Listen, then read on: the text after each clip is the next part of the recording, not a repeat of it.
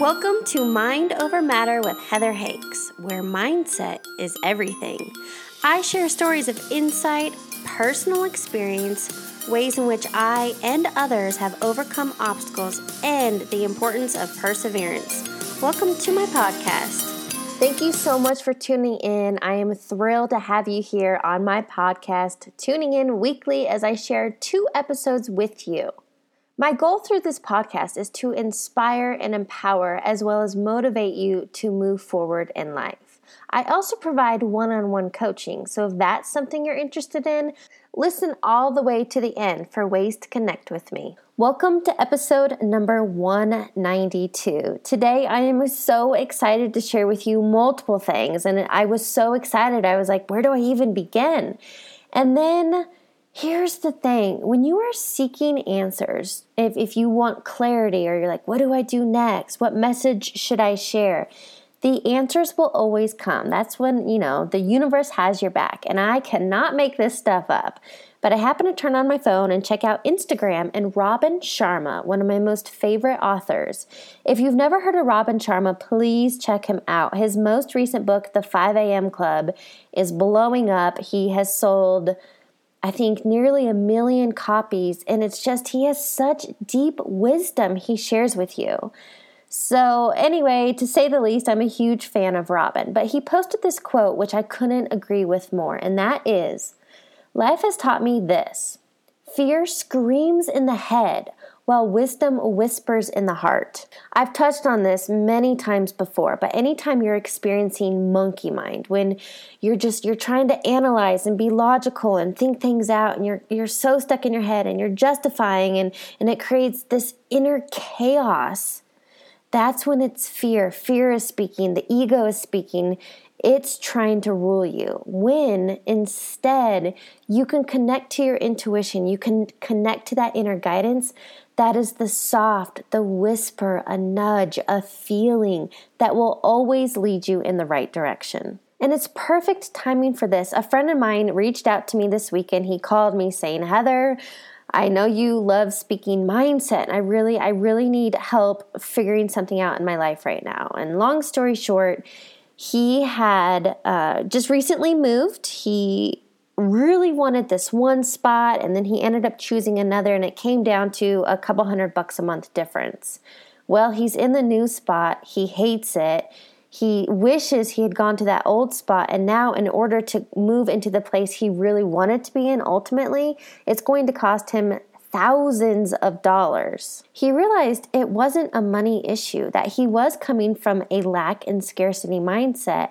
And although a very expensive lesson, he has learned that you've got to follow and be in tune with that inner nudge, with the whisper. He was so I mean, even to hear him talk about it, he was so excited to be in this the we'll call it spot A. It just he loved the view, he loved the feeling and the vibe of the building and you know, part of him doubted, you know, can I make this possible? Can I really spend that extra few hundred a month when the rent was already, I think it was like 2 grand. I mean, that's high rent. But anyway, and I walked him through it. Um, I, I tried to get the logic out of him because I didn't want him speaking from his head. I didn't want him trying to justify. And so I continued asking him questions. And so finally, I simply wanted to get him to a calm state. And I suggested, why don't you go back and tour the place where you really want to be? And he's like, well, I actually did that last night. And I was like, cool, great.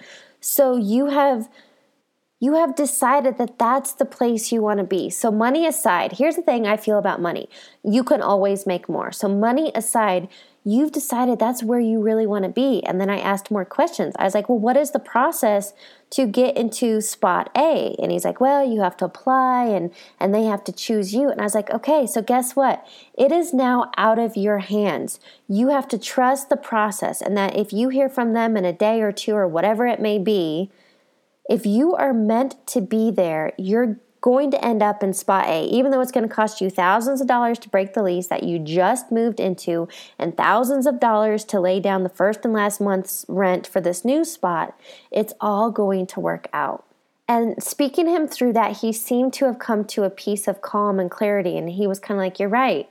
It's out of my hands. And, and I suggested, hey, stop talking about this with more people because you're going to get way too many opinions, way too many cooks in the kitchen, and then you're going to feel even more chaos and no calming. And well, it's just not a good place to work from. Now, I want you to think of a time, and maybe you're going through something right now, or maybe there's something that's going to occur for you in the very near future.